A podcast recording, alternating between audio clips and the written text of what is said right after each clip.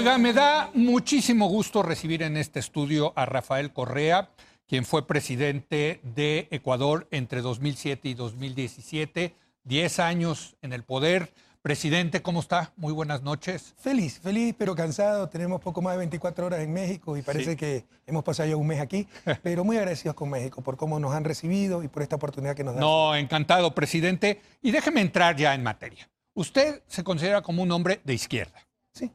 ¿Qué es ser de izquierda hoy en día en el siglo XXI? facilita buscar la justicia en todas las dimensiones. No solo la justicia social, Sí, la justicia de género, sí. la justicia eh, étnica, la justicia etaria, Sí. la justicia intergeneracional, lo cual implica cuidar el medio ambiente, cuidar el único planeta que tenemos.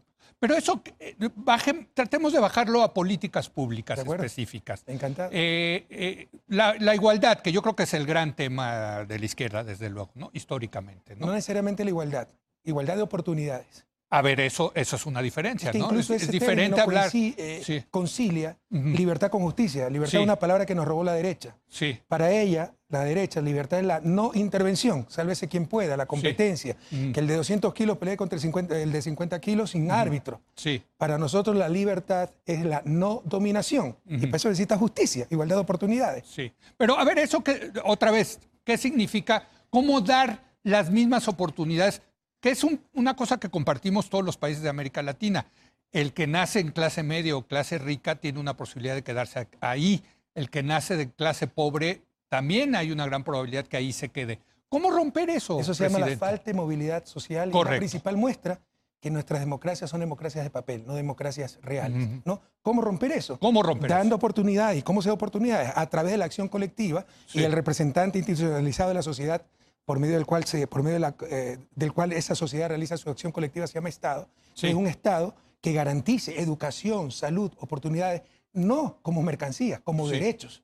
Como derechos que los tiene que proveer directamente el sector público, presidente. Mire, lo importante es que lleguen a los beneficiarios, pero yo sí creo que hay cosas que por, su- por el concepto ¿no? fundamental de ellas mismas debería ser eh, directamente eh, provistas por el Estado. Ahora, eso pasa por algo que la izquierda también le ha dado la vuelta, presidente, que es el tema fiscal, el tema de cobrar más impuestos. Hoy en día, por cierto, es el gran principal de tema en Estados Unidos, en la izquierda de Estados Unidos, que es cobrar más impuestos Ah, ¿existe para dar más. Unidos? Bueno. ¿Eh? ¿Existe izquierda en Estados Unidos? Pues bueno, la, la izquierda de allá, ¿no? la Digamos. diferencia ¿verdad? entre izquierda y derecha es menor a lo que yo Es pienso menor. cuando me levanto. eh, Bueno, pero si ve a. Elizabeth Warren o a Bernie Sanders, sí No, ya sí, están hablando. injusto, estoy siendo injusto. Bernie Así Sanders es. está diciendo Pero, pero pasa por un tema precisamente de cobrarle más impuestos a los ricos para darle más oportunidades a los pobres. Pero eso se llama sociedad.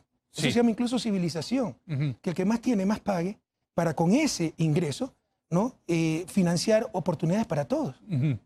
Pero, a ver, significa desde luego eso. Pero si usted le sube los impuestos a en un país como en América Latina, los capitales se van. Ese es el gran mito que existe. A ver. Baje los capitales, lo que- los impuestos lo que usted quiera, que Sí. es lo que siempre hemos hecho, Sí. y verá que se seguirán yendo. Los capitales responden a otra lógica. A ver. De hecho, América Latina es la región con más bajos impuestos del planeta, una de Sí. las más bajas Sí. region- eh, de las regiones con más bajos impuestos. Y somos la, eh, el continente más desigual del planeta. Correcto. Y uno de los factores precisamente aquello que que más tiene no paga más. Entonces es algo que tenemos que revisar Pero entonces sí deberíamos de subir los impuestos. en- adecuadamente y debemos ver el todo, no solo la parte. Para los propios empresarios, Sí. primero no puede haber empresas prósperas en países quebrados. Segundo, para que las propias empresas tengan prosperidad, necesitan a quién vender y para eso se requiere una adecuada distribución del ingreso, adecuada distribución de oportunidades, como es manifestado. Pero nos hemos atrasado en ese sentido en el tema fiscal. en América Latina está extremadamente atrasada y confundimos todo y nos dejamos engañar por el Fondo Monetario, entre otros. Por ejemplo, los déficits fiscales. Usted escucha déficit fiscal Sí. y considera que es pérdida. No. Bueno, a mí no me gustan, ¿eh? El déficit, los déficits a mí sí me gusta si es un déficit fruto de la inversión. Ah, Es como claro. que si usted, para que usted Se endeudarse para invertir. Si usted está pagando un arriendo, mil dólares mensuales, y en lugar de eso puede comprarse una casa de 50 mil dólares Sí. y después, por siempre, pagar mil dólares, después de 15 años tal vez ya la casa es suya, ¿verdad? Es, un- es una buena idea comprarse la casa. Pero significa que va a tener déficit, Sí. que va a poder financiarse, Sí, pero sí. está acumulando un activo que le va a dar un, un ingreso explícito e implícito por el resto de sus días. O sea, lo que Este- usted dice de- hay que endeudarse para invertir. si es que es necesario endeudarse para invertir, hay que hacerlo. Sin inversión no saldremos de su desarrollo y ahí está la trampa de los déficits fiscales, Sí. cómo se los concibe, porque hay otra forma técnica de medirlo, incluye inversión como un gasto más, lo cual es un terrible absurdo. Es como que si una empresa privada Sí. obtuviera 20 millones de dólares en utilidades. Quiere poner una nueva planta que le cuesta 50 millones, Sí. tiene que prestar 30 millones y la gente diga, prestó 30 millones, tuvo claro. pérdida. No, Entender no, que el pues. déficit de caja es pérdida. es un error. Ahora, ¿por qué han fracasado los gobiernos de, de izquierda en particular con este tema de endeudarse, pero no para invertir, sino que se los acaban gastando, presidente? No, tengo que decirle que los gobiernos de izquierda no hemos fracasado. El gobierno ecuatoriano fue un éxito total y muchos otros eh, Sí. gobiernos como el boliviano, por ejemplo, nosotros. Bueno, es el caso años- Argentina, por ejemplo. Tuvimos varios años, no, Sí. hay muchos mitos. Mire la respuesta del pueblo argentino. Ajá. Tuvimos muchos años del más alto coeficiente de deuda, eh, perdón, inversión pública, PIB, de todo el continente. Llegamos a un momento dado al 15%. 15%. y eso ¿Sabe cuánto estamos en México? En menos de 3%. nosotros estábamos en 4 o 5%, triplicamos porcentualmente y Sí. se duplicó el Sí. tamaño de la economía. O sea que en términos absolutos eh, se multiplicó por 6 la inversión pública. ¿Y en qué se ve eso?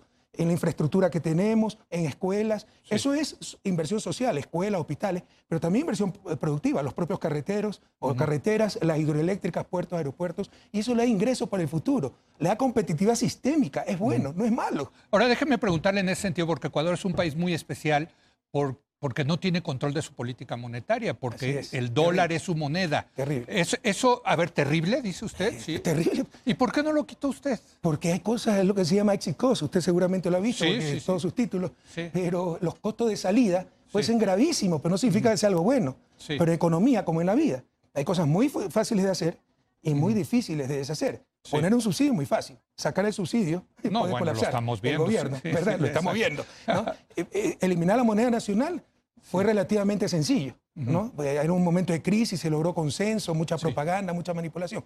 Salir de esa moneda eh, extranjera para volver a una moneda nacional puede crear un cataclismo económico, social y político. Entonces, ¿no hay manera?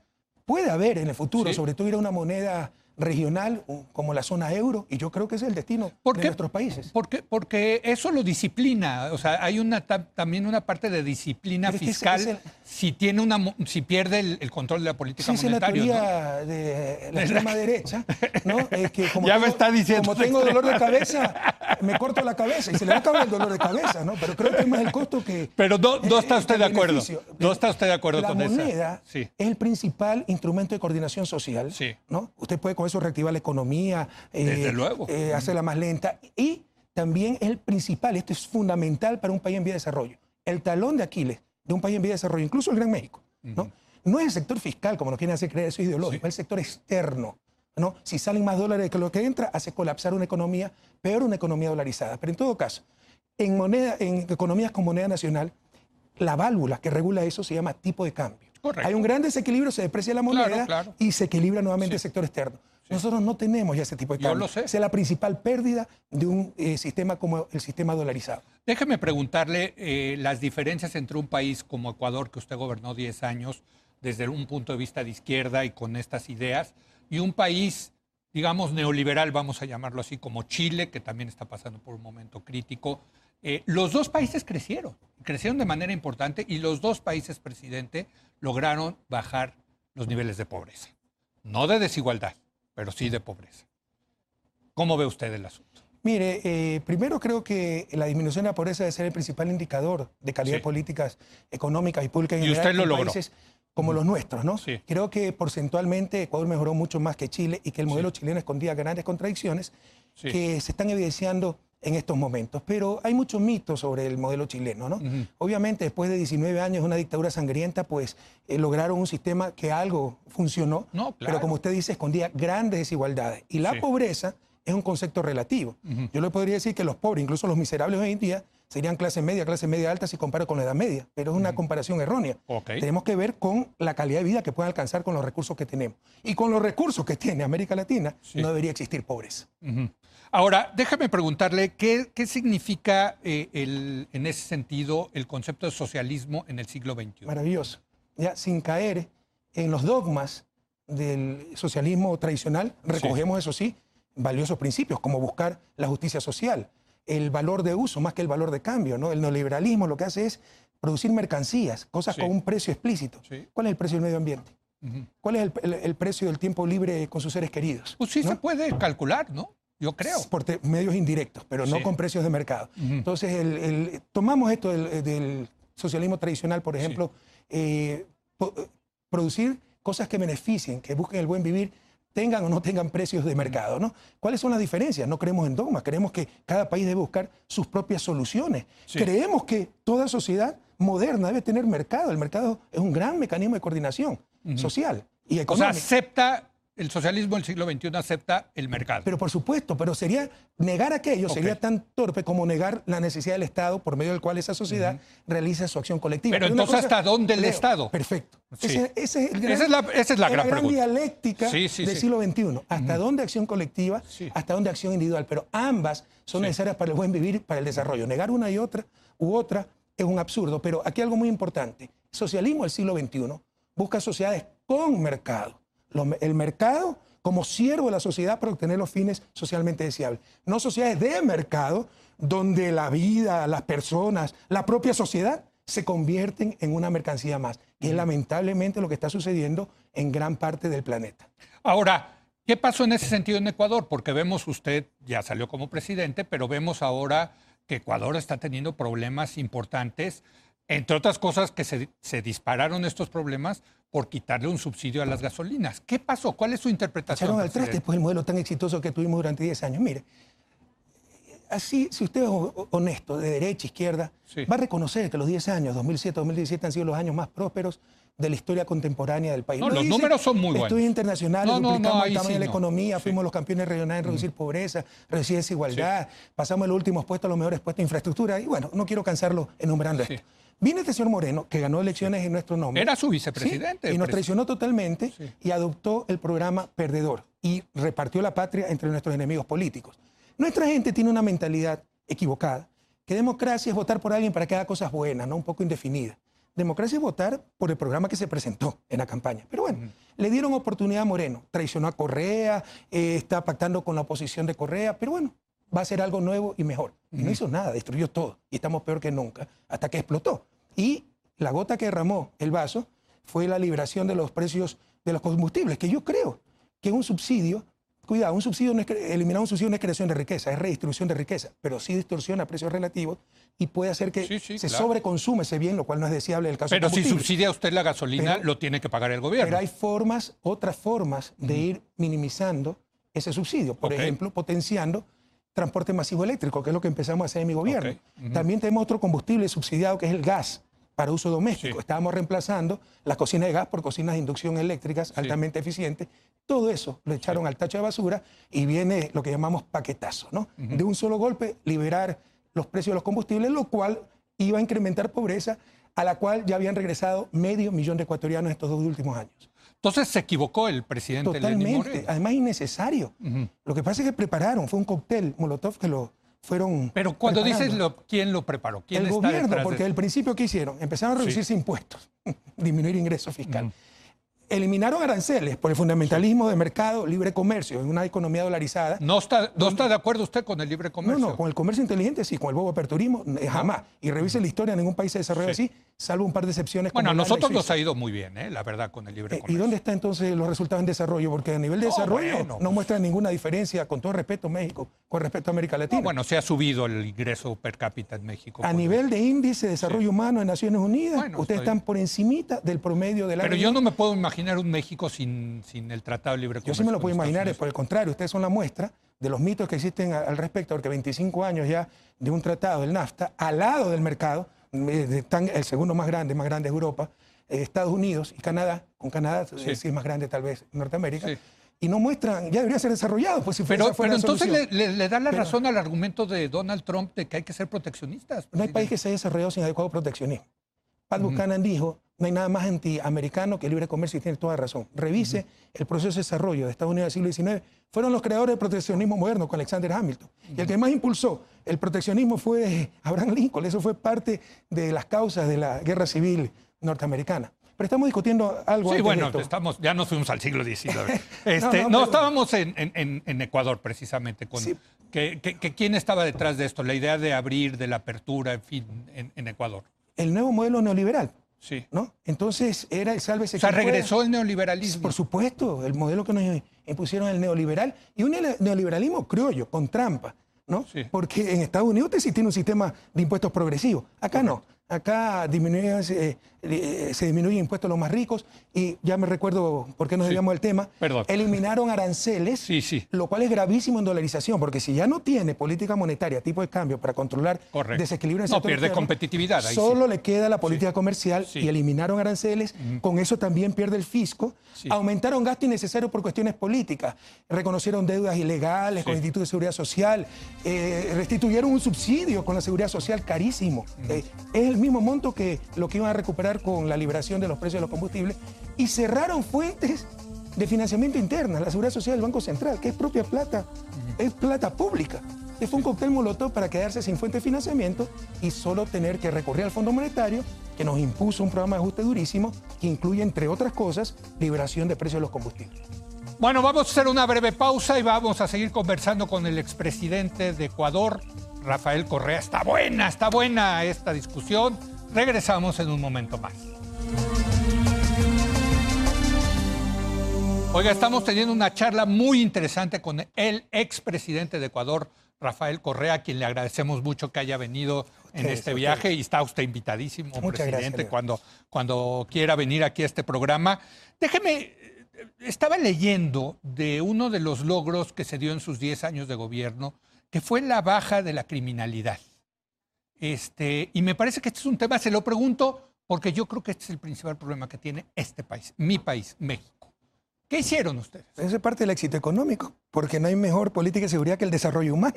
Sí. Y cuando la gente tiene sus cosas, su casita, su terrenito, empieza a cuidar mucho eso y a respetar la ley y a evitar la violencia. Entonces, no hay mejor política de seguridad que el desarrollo humano. Entonces, hubo desarrollo humano que no ¿Qué se refiere con desarrollo humano? ¿Qué, Bueno, qué- qué es? Bienestar humano, acceso a educación, salud, a vivienda, a un trabajo digno. Porque el neoliberalismo, y yo sé que usted es neoliberal y respeto mucho eso, y me encanta discutir con Sí, gente sí, inteligente que no piense como yo porque aprendo, Sí. pero muchas veces por ese pragmatismo destructor, no importa que estén en condiciones de semi-esclavitud, es peor que estén desempleados, no. Porque el bien más importante para una sociedad se llama el bien moral. Y la explotación laboral es sencillamente inmoral. Se pierde mucho más de lo que se gana con esa clase de cosas. Entonces, evitando eso, se genera desarrollo humano. Pero además, hubo políticas claras de seguridad sin llegar a la represión, Eso pero mejor organización del sector seguridad. Por ejemplo, creamos el Ministerio Coordinador de Seguridad, Policía, Fuerzas Armadas, Inteligencia. Se hizo una importante reforma judicial, importantes reformas de, de código, sobre todo el Código Penal que tenía 70 años de antigüedad, e incluso acciones muy directas, por ejemplo, con las pandillas. Tenemos un problema de pandillas. ¿Qué son Lo que hicimos fue reunir a estos chicos y Claro, decirles, ajá. chicos, esa energía juvenil la necesitamos para el desarrollo del país. Sí. Les dimos trabajo, les dimos una sede social y hoy a tal punto se integraron que tenemos un asambleísta que pertenecía a los Latin Kings. Pero entonces lo que está diciendo es, eh, hay un brazo de política social que no hay que perder y que la izquierda, la verdad, siempre ha sido muy clara en ese sentido. Pero hay otra parte, hay otro brazo, que es el brazo de la justicia, el brazo de la policía, fiscales, El respeto a la ley. De, de Estado de de Derecho. Estado de Derecho. Que usted, usted le invirtió dinero, por ejemplo, mucho, dinero al tema de la policía, entiendo, ¿no? Y la reforma judicial también, que era ejemplo para América Exacto. Latina. Pero dijeron que yo manejaba la justicia, yo no conozco a un juez de la Corte Nacional. Sí. Se me olvidó un factor importantísimo. Sí. el Sistema Integrado de Seguridad, el ECU 911, en todo el territorio nacional, inclusive las Islas Galápagos, usted marca el 911 y tiene acceso a policía, bomberos, ambulancia, etc. Es el único país de toda América Latina que Sí. tiene ese sistema integrado en todo el territorio nacional. O sea, sí le metió dinero, hay que Por decirlo. supuesto. Le invirtió porque es una inversión también, ¿no? Pero es la que triplicamos la recaudación tributaria. Nuestros detractores nos dicen que tuvimos suerte, Sí. que fue por el ingreso petrolero. El ingreso petrolero aumentó, Sí. pero no hubiéramos gozado de ese ingreso petrolero si no renegociábamos los contratos petroleros. Pero más aumentó la recaudación de impuestos y no por nuevos impuestos. Eh, estudio que hizo el SRI, que es muy bueno, el Servicio de Rentas Internas en nuestro país, mejoró mucho. Eh, calculan que el 92% del incremento de impuestos es por eficiencia recaudatoria, porque ya no se toleró la Sí, evasión. Sí. Y triplicamos la recaudación de impuestos. Entonces eso nos dio gran cantidad de ingresos para poder invertir eh, en la es gente. que otra vez por pasa por, el, por el tema fiscal, presidente. Sí, o sea, yo no he dicho que no es importante. No, no, he dicho que no es, lo, luego. no es lo más importante en cuanto a desequilibrio macroeconómico. Mm. Mucho más peligroso un desequilibrio en el sector externo que el sector fiscal. El sector fiscal siempre tiene alguna manera de arreglarlo. ¿Cómo arreglarlo del sector externo? No, pero sí, estaba viendo las estadísticas, lo que logró usted bajar las, los homicidios por, con- Es por cada 100 Modestia mil habitantes. La verdad, sí, muy Pasamos impresionante. al segundo puesto La América verdad, se lo voy a ser sincero, me dio envidia, presidente. No, porque aquí estamos al revés. Vamos creciendo y creciendo. Pero se está Tenemos un gobierno de izquierda que dice que también se va a solucionar esto con la política social. Ya lleva casi un año el presidente López Obrador y la violencia está peor que Leo, nunca. en un año no se puede hacer nada. Ni en 10 años. Se puede hacer mucho, pero no Sí. se puede hacer todo. Los procesos de desarrollo más rápidos, Singapur, Corea del Sur, sin democracia, Sí. con regímenes muy fuertes, tomaron 25, 30 años en circunstancias totalmente diferentes, con un ambiente geopolítico muy favorable por la Guerra Fría, etc. Pero en todo caso, no decía que era un éxito el modelo mexicano. Eso Sí. se debe reflejar también en seguridad. No, bueno. ¿O de qué sirve tener más crecimiento económico, más ingresos promedio, si nuestros hijos no pueden salir a pasear tranquilamente a la calle? Pues déjeme lo cambio. No creo que yo no pueda ver una gran transformación eh, hacia un Estado más activo, este, a un Estado eh, que proteja, que dé más bienestar, si no hay seguridad. Es que ahí hasta los neoliberales estamos de acuerdo. Es un problema de bien público. O sea, no, no. Es una Estamos falla del mercado. No, en el problema, no en Desde las luego. soluciones, porque muchas Sí. veces la derecha viene solo la represión. No, mientras que bueno, la izquierda, claro que no. le he dicho, no hay mejor seguridad humana, eh, seguridad humana ciudadana que la basada en el desarrollo humano. Mire, yo en estos momentos, usted lo ha dicho, en el corte me lo dijo, me lo comentó, vivo en Bélgica. Sí. Créame que la gran diferencia con esos países no es la infraestructura, no son los mejores servicios, es la seguridad. Exacto. Saber que su familia, razonablemente, Claro. Puede salir vivir, con bicicleta eh, sin y- violencia, sin que la sí, asalten, sin que les roben, etc. Ahora, Europa también tuvo sus momentos de mucha peligrosidad, sin duda. Pero ese es, ese es el paso que nos falta en muchos países de América Latina. Esa es la ¿no? diferencia entre los indicadores económicos. Nos ha hecho creer que todo es económico. No, el desarrollo económico va mucho más allá de la economía. ¿no? Hay muchos bienes sin precios de mercado, intangibles, Sí. que son mucho más importantes Bueno, la seguridad. para el bienestar Sí, la eh, seguridad. eh, social, para el bienestar humano, el bienestar ciudadano, que producir más carros, más papas, más tortillas, etc. Mire- y uno de esos bienes se llama seguridad. Mire, Y, presidente, a mí. y uno de los factores fundamentales para esa seguridad es la equidad. Con grandes diferencias Bueno. es una forma de violencia. Pobreza, fruto de la inequidad, ¿no? es, una, es disparar balas cotidianas. Mire, presidente, yo que creo en un Estado más acotado, si me diera, con solo me diera el, el- el Estado mexicano seguridad, yo me daría por satisfecho. Pero no se equivoquen, esa seguridad primero no es esfuerzo de un gobierno, Sí. es esfuerzo de todos. ¿no? Se necesita un Estado. Segundo, no viene de más policías con más grandes Sí. armas, más cárceles, viene de más desarrollo humano, viene de más inclusión, viene Sí. de menor inequidad. No igualdad, yo no creo en igualdad absoluta, ¿no? pero igualdad de oportunidades, como le manifestaba al inicio. Déjeme preguntarle sobre su relación con los medios de comunicación. Sé que fue, sé que fue, este, pues problemática, por ponerle un, un- un adjetivo. Con usted está haciendo problemática esa relación. No, aquí no hemos tenido esa problemática, la verdad. ¿Qué pasó? ¿Por qué? ¿Qué pasó con usted y los medios de comunicación? No ¿Por qué se pelearon? ¿Qué- Es que no, son, no es tan simple el asunto, no son medios de comunicación, son medios de manipulación, son los guardianes del status quo, no nos equivoquemos. En Ecuador y en gran parte de América Latina esos medios pertenecen a unas élites que siempre nos han dominado y van a tratar de destruir a cualquier gobierno que intente cambiar las cosas. Son los guardianes del status quo, pero también caen en una gran inconsistencia. ¿no? Yo creo que ningún periodista tiene derecho a mentir, a manipular en nombre de la libertad de expresión, pero además están eh, asumiendo un rol político, pero no quieren aceptar respuestas políticas. Ellos le pueden decir todos los días al presidente inepto, ladrón, corrupto, y usted no le puede decir incompetente porque está atentando contra la libertad de expresión. Entonces que ya se bajen de esa nube rosada. Si, as- si asumen un rol político, que sepan soportar respuestas políticas. Pero no es papel de, la, de los medios, de la prensa en particular, criticar al poder. ¿Y quién está contra eso? La crítica inteligente, como la suya, bienvenida. Pero no critican, mienten. O sea, no porque sea opinión, puede ser en, en base de hechos inventados.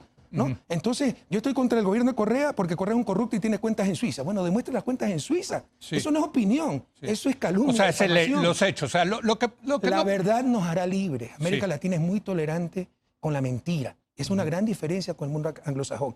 Y nuestra prensa miente y no podemos permitirlo. ¿Y entonces qué tiene que hacer el gobierno al respecto, presidente? Mire, incluso eh, desde el Digo, punto de no vista- está fácil, ¿eh, desde la el punto de vista democrático, es un problema complejo, pero yo creo que el más importante, que enfrentan los movimientos progresistas y la propia democracia. Porque una buena prensa es vital para la democracia. Una mala prensa es letal para esa misma democracia. Los medios nos han robado la democracia. El sistema que Así tenemos, de plano. Sí, el sistema que tenemos actualmente es un sistema de equilibrio de poderes, ¿no? Montesquieu, Sí, sí, 240 años. Sí. ¿Cuál es el contrapoder de ese poder inmenso que se llama poder mediático? Entonces, algo anda mal ahí. Y cuando hay un contrapoder, se requiere control social de ese poder. Pero tiene Eso más poder el. Estado. De tiene más poder un presidente que es el jefe de Estado que cualquier, que cualquier medio de comunicación. Ese es otro gran error. Ganar elecciones en América Latina no es ganar el poder. El poder real sigue en lo que se llama factores reales de poder encabezados por el poder mediático. No es el único. Poder económico, poder militar, poder religioso.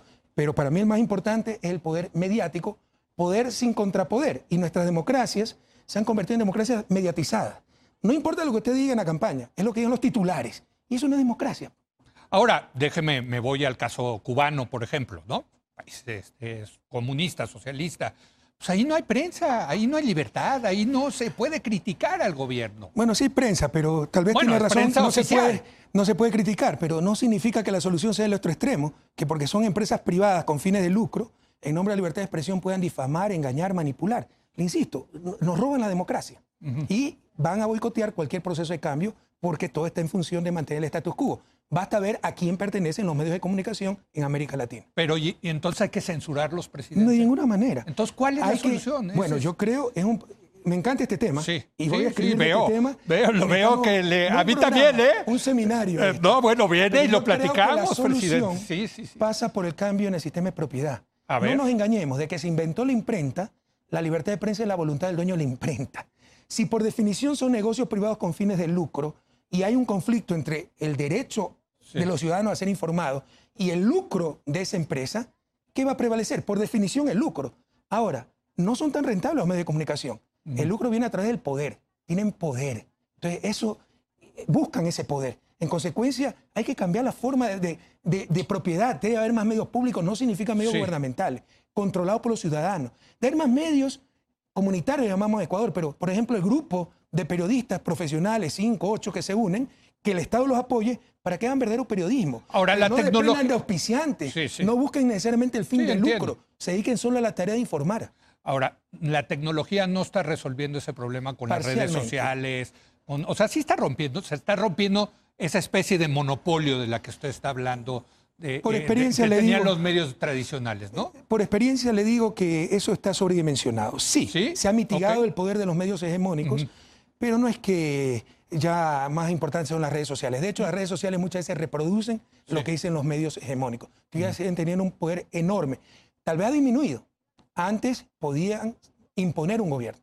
Ahora tal vez no tienen ese poder, pero sí tienen el poder de vetar o boicotear cualquier política que no les convenga. Déjeme hablar en ese sentido de algo que fue muy importante durante su gobierno y que tiene que ver con el Internet. Juliana Sánchez, usted les dio, le dio refugio en la, en la embajada. Cuéntenos de esa decisión. Bueno, la embajada de Ecuador en, en Londres. Mira, ¿no? nosotros- yo al menos en lo personal tengo un gran problema, un problema para la política, que es ser muy coherente. Podemos Sí. explicar todas nuestras acciones. Podemos equivocarnos, ¿eh? ¿Quién Sí. no se va a equivocar en 10 Sí, sí. años? Pero normalmente somos coherentes. Yo no es que coincido con todo lo que ha hecho Julian Assange, Sí. pero era claro que no tenía garantía del debido proceso. Era claro que pedían juzgarlo en Estados Unidos con leyes que implican la pena de muerte, lo cual es rechazado por el Sistema Interamericano de Derechos Humanos y todos los tratados de derechos humanos a nivel mundial. Si usted ve el reporte que se hizo después de dos meses de estudio, por eso se le otorga el asilo, porque no hay garantía del debido proceso. Pero, pero supongo que había- tenía muchas alternativas, o po- no sé cuántas alternativas tenía Sánchez, pero yo cuando escuché que Ecuador sí me llamó la atención. Qué raro, ¿no? Que busque asilo en un país donde no se respetaba la libertad de expresión. Bueno, Para que vea que era mentira. pero, pero, pero fue una decisión difícil para usted. No, no, No. por ejemplo, ¿no lo presionó Estados Unidos? No, de ninguna manera. ¿No? Con Snowden sí me llamó el vicepresidente, pero tampoco sin presionar, sino decir, están preocupados porque ha pasado esto. Y Sí, bueno, sí, vamos sí. a tomar en cuenta sus preocupaciones, pero jamás hubiéramos aceptado ninguna clase de imposición o de amenaza. Pero no, lo que se hizo, mire, es nuestro derecho soberano. Nosotros podíamos darle el asilo sin Sí. dar explicaciones a nadie. Pero Sí. se hizo un estudio de dos meses con un reporte ahí y fundamentando las razones por las que otorgábamos ese asilo. Déjeme hacerle una última pregunta y desgraciadamente ya no nos queda mucho tiempo. Yo me hubiera quedado mucho más tiempo con usted. Encantado con Se ve que le gusta la polémica, presidente, y me encanta. Me ¿no? gusta el diálogo, Exacto, con las exacto. opiniones de los demás. Así es. Eh, López Obrador en México. ¿Cómo, cómo ve? ¿Es un cambio importante? Por supuesto, por ¿Sí? supuesto que es muy importante, pero no le pidan hacer todo y en menos de un año. Sí. Le repito, eh, ganar elecciones en América Latina no es ganar el poder. El poder real sigue en los factores reales de poder, los eh, poderes fácticos tradicionales encabezados por la prensa. Pero yo creo que López Obrador es una gran esperanza, no solo para México, sino para toda América Latina. ¿Se está configurando un eje de izquierda, diría usted, en América Latina? Hubo una reacción conservadora. La época de oro de América Latina fue 2002-2014. Eso lo dicen también estudios como de la CEPAL. Sí. 90 millones de ecuatorianos salieron, de latinoamericanos salieron de la pobreza. Bueno, también coincidió con el boom de los commodities, pero ¿no? no, De todo las se explica por eso. Bueno, pero bueno, estudios sí. donde eh, dicen que Ecuador pues, tuvo una, un desempeño muy, mucho más allá de lo que justificaban Mm. El incremento del ingreso petrolero. Pero en todo caso, eh, salieron de la pobreza 90 millones de, de latinoamericanos, mientras Europa decrecía, Estados Unidos estaba estancado, América Latina crecía, disminuíamos desigualdad. En el 2014 se revierte eso. Entre otras cosas, por el, el cambio en el entorno económico, desplome de los precios de los commodities, y que la prensa de derecha dijo es culpa de las políticas progresistas. Y empezaron a llegar gobiernos de derecha reaccionarios por todos los medios, a las buenas o a las malas. Por ejemplo, en Argentina lo ganaron democráticamente, entre comillas, Sí. aunque el gran opositor de Scioli fue el Clarín, no fue Macri. ¿no? Bueno, pero pues se vale, ¿no? Que el Oye, Clarín- bueno, pero una propaganda. Sí, sí. sí. ¿no? Que Bolsonaro cri- en cri- Brasil. A la prensa es criticar la libertad de expresión, no es criticar a esas No. empresas que no cumplen con sus deberes, como cuando decían cuando estábamos colonizados para mantenernos dominados, que criticar al rey era criticar a Dios. Ya superemos esa cosa. Podemos y debemos criticar a la prensa. Pero en todo caso, en Brasil llegaron a la brava con golpe Sí. parlamentario contra Dilma, en Ecuador llegaron por la traición. Pero bueno, hubo un cambio en la realidad de América Latina. Pero más rápido de lo que se desarrolló ese cambio, empezó ya a desaparecer con la victoria de Alberto Fernández en Argentina. Entonces yo creo que hay un cambio muy importante en la región, con las protestas que hemos visto en rechazo al neoliberalismo en Chile y Ecuador, con la victoria de Evo Morales en Bolivia. Ahora, sí hay que decir que si la izquierda no produce resultados en materia de seguridad y de economía, pues la derecha va a regresar al Es que ese, poder. ese es el punto. ¿O Lo- no? lo- generamos esos resultados. ¿Por qué cree que a mí están persiguiendo Sí. judicialmente? Porque saben que si hay elecciones, yo regreso al país, les gano todas las elecciones. Entonces utilizan eh, eh, estrategias antidemocráticas. Mire cómo se ha ganado en Argentina. ¿Por qué no dejaron participar a Lula? Porque si lo hubieran dejado participar el presidente de los Estados Federados del Brasil, sería Ignacio Lula da Silva y no Jair Bolsonaro. Le robaron no solo la libertad a Lula, sino la democracia a Brasil. Y ese apoyo popular no es porque somos carismáticos, eh, interesantes, estas cosas. Es por lo que la gente compara y sabe que antes vivió mucho mejor con nuestra política progresista. Me va a dar, mi productor me va a matar, pero sí le quiero hacer la pregunta. Maduro en Venezuela. ¿Cómo, cómo, cómo lo ve usted? Bueno, porque yo lo veo desde una perspectiva ahí sí diferente, de que no hay democracia en Venezuela. ¿Y usted cómo puede analizar la situación de Venezuela, que es un país en guerra? ¿Usted ha analizado las sanciones que le ha puesto Estados Unidos? Es una Pero es el agresión. Es el mismo argumento de Cuba. Y, pero presidente. un argumento válido. Pero, Usted pues, puede juzgar la situación política, social y económica de Cuba, el éxito o fracaso de las políticas socialistas, cuando tiene 60 años un bloqueo criminal con el cual México no aguantaría tres meses. Perdóneme que sea tan cruda una comparación. Sí, no, es no, no, está bien. está bien. Entonces, levanten el bloqueo, levanten las criminales sanciones a Venezuela y al día siguiente discutimos de cómo vemos la democracia en Venezuela. Bueno, yo ya me dejó ahí picado con ganas de, de- de polemizar con usted, pero ya nos tenemos que ir. Eh, Presidente, encantado, muchas gracias, ¿eh? de verdad. su. Venga más seguido a México Si me a invita este con programa. Ah, no, yo adoro venir a México. gracias, gracias a Rafael Correa, gracias a usted por habernos acompañado. Yo lo espero mañana en punto de las 10 de la noche cuando otra vez sea la hora de opinar. Aquí nos vemos.